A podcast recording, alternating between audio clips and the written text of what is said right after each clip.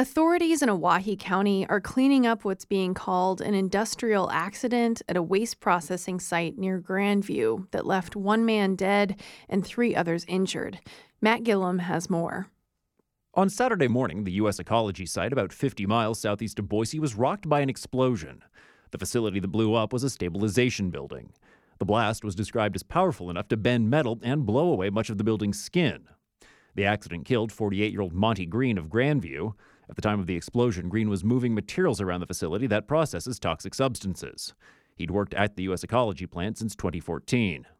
In addition to the fatality, three employees were injured. Each are out of the hospital and recuperating from non life threatening injuries. David Crumrine, the head of communications for U.S. Ecology, says an accident of this kind hasn't happened in the company's history. We manage risk in essence. And, you know, from time to time, accidents can happen, but nothing like this can I report with with fatality happening going back 66 years. Crumrine says the company's top priorities are assisting those affected by the accident and supporting both internal and external investigations into the explosion. Some of the regulatory agencies looking into the Saturday blast are the Environmental Protection Agency and the Occupational Safety and Health Administration. Matt Guilhem, Boise State Public Radio News.